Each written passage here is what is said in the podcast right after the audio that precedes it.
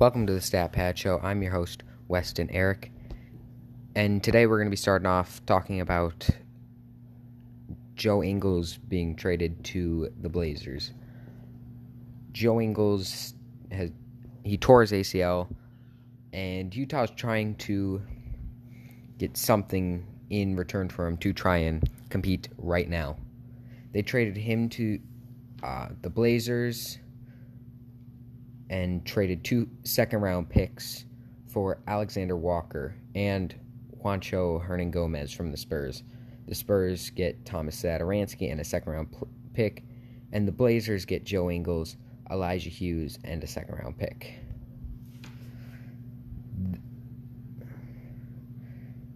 I don't understand this for the Blazers. Nickeil Alexander Walker, I thought, was the future in.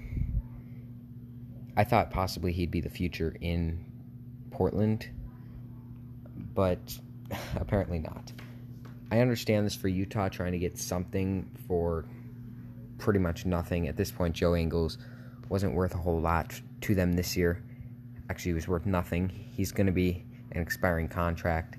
Trade him now and get something for him. It's possible that Joe Ingles could go back to Utah next season um, in free agency, which I actually see as a I see a great possibility of that happening. This works out for the Trailblazers because they get Elijah Hughes, who isn't much of a player, but they get a second round pick. The the big thing about this is Joe Ingles being an expiring contract. They get an expiring contract to try and get a big free agent um in free agency next year, but I just don't see that happening because why would anyone want to play for Portland? It's not a big market team and they're not a very good a very good team either. Um Utah also gets Juancho Hernangomez, who he hasn't been very good this season, only averaging 1.4 points per game this year, um, and three rebounds. But in Minnesota, he was he was he was pretty good in Minnesota, but since then he hasn't been very good, and before and before that he wasn't very good. So then you have the Spurs who trade a guy who doesn't mean a whole lot to them to get Thomas Satoransky um, and a second round pick. Thomas Satoransky, I think, is a decent player. I remember him from from the Bulls, and he was he was very good coming off the bench. This season, he's averaging about three points um, two assists and two rebounds, which is pretty good considering he's only playing 15 minutes per game. The points I wish would be up for him, but the trade doesn't mean a lot to me except for Nickeil Alexander Walker. He is the big piece in this for me. The the Jazz get a 13 point per game score in exchange for two seconds and a guy who's not playing. Joe Ingles, when he was playing, averaged a- averaged seven points this year and uh, three and a half assists. For Portland, it helps them because they get some draft capital and an expiring contract and a guy who he's just not great could he's young, so there's that, but that's about it. For the Spurs, they get Thomas Satoransky and a second.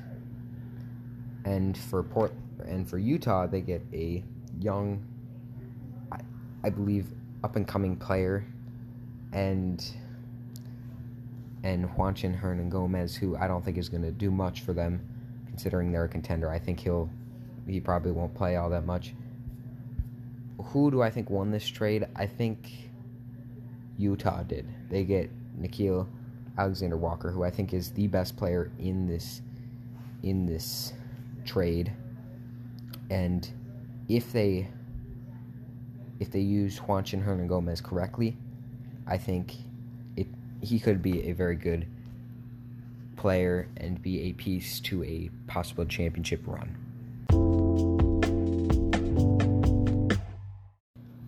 Next up, we're going to be talking about who's going to win the Super Bowl on Sunday. In the Super Bowl, we have the Bengals and the Rams. Offensively, they're very similar teams. Uh, the Bengals average 27.1 points per game, as do the Rams.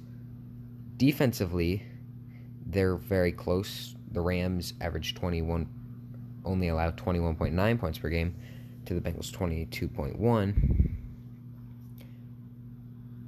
But if I'm being honest, when I when I watch the Bengals, I think their offense is better than when I watch the Rams. When I watch the Rams, I think their defense is better than the Bengals. The the Bengals I will give the edge on offense. But on defense, I have to give the Rams the edge. They have Jalen Ramsey at corner, they have Aaron Donald, and they have Von Miller that team is going to be unstoppable. My only concern for the Rams is their offense. And if Matthew Stafford is able to, if he has the experience to play well in these high pressure games. In Detroit, he didn't win a playoff game. In with the Rams, he's he hasn't lost. I don't know when or if he's ever going to have problems in the playoffs. I don't know if in the Super Bowl he's going to throw a few interceptions when he shouldn't and lose it. So Matthew Stafford, I believe, is the X factor in the Super Bowl. The Bengals the offensive line is the X factor. How is that offensive line going to protect Joe Burrow? Against Tennessee, who I don't believe has a great defense, they allowed nine sacks. Against against the Chiefs, they held up to be able to beat the Chiefs. If they can play how they did against the Chiefs, or better, I think the Bengals will be able to beat the Rams. Unfortunately, I don't see that happening. I hope the Bengals are able to win, and that's who I'm hoping is going to win. But I have to pick the Rams. It's in LA. That doesn't mean a whole lot considering they don't have a lot of fans. But I see the Rams winning this. I'm cheering for the Bengals and Joe Burrow. He's going to play, I believe, out of his mind like he has in every other playoff game he's played but I just see the Rams defense being too much for that offensive line to protect Joe Burrow, and I see the Rams winning the Super Bowl. And finally, we're going to be talking about the potential of a James Harden Ben Simmons trade. The NBA trade deadline is tomorrow, and the, there's rumors that James Harden is going to be traded to Philadelphia for Ben Simmons and some other pieces. First of all, I don't see this happening. Ben Simmons has not played at all this season. I don't see his stock being nearly high enough to get James Harden. And even if it was, what what is there to that Philadelphia would be willing to trade to get James Harden. Let's say Ben Simmons, even last season, there's rumors that he's going to get traded before he was upset. And they're thinking, oh, we'll trade him for Ben Simmons. I, they didn't accept the trade at the time. They didn't accept the terms. I don't see now that Ben Simmons isn't worth as much and James Harden being worth possibly more, I don't see it working out that they're able to make a trade work. It Philadelphia is going to want to trade Ben Simmons. I don't see why the Nets would want Ben Simmons. It just does not make sense to me.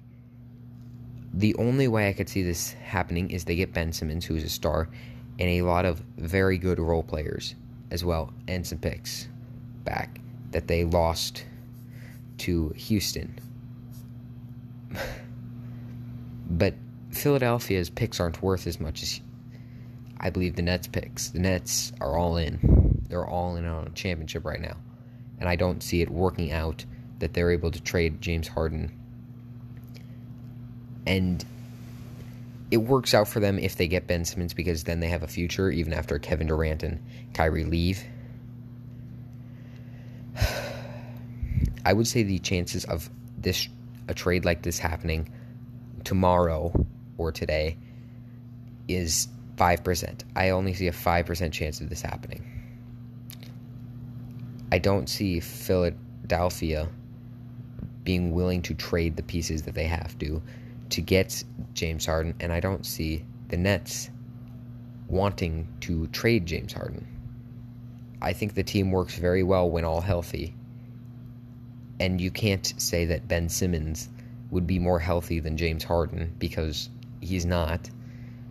Ben Simmons has had a plethora of injuries during his career that I don't see this making sense for either team. The only reason this would make sense for the Nets would be to help out their future, considering they traded all their future away to the Rockets to get James Harden. But I would say the chance of this happening would be about 5%.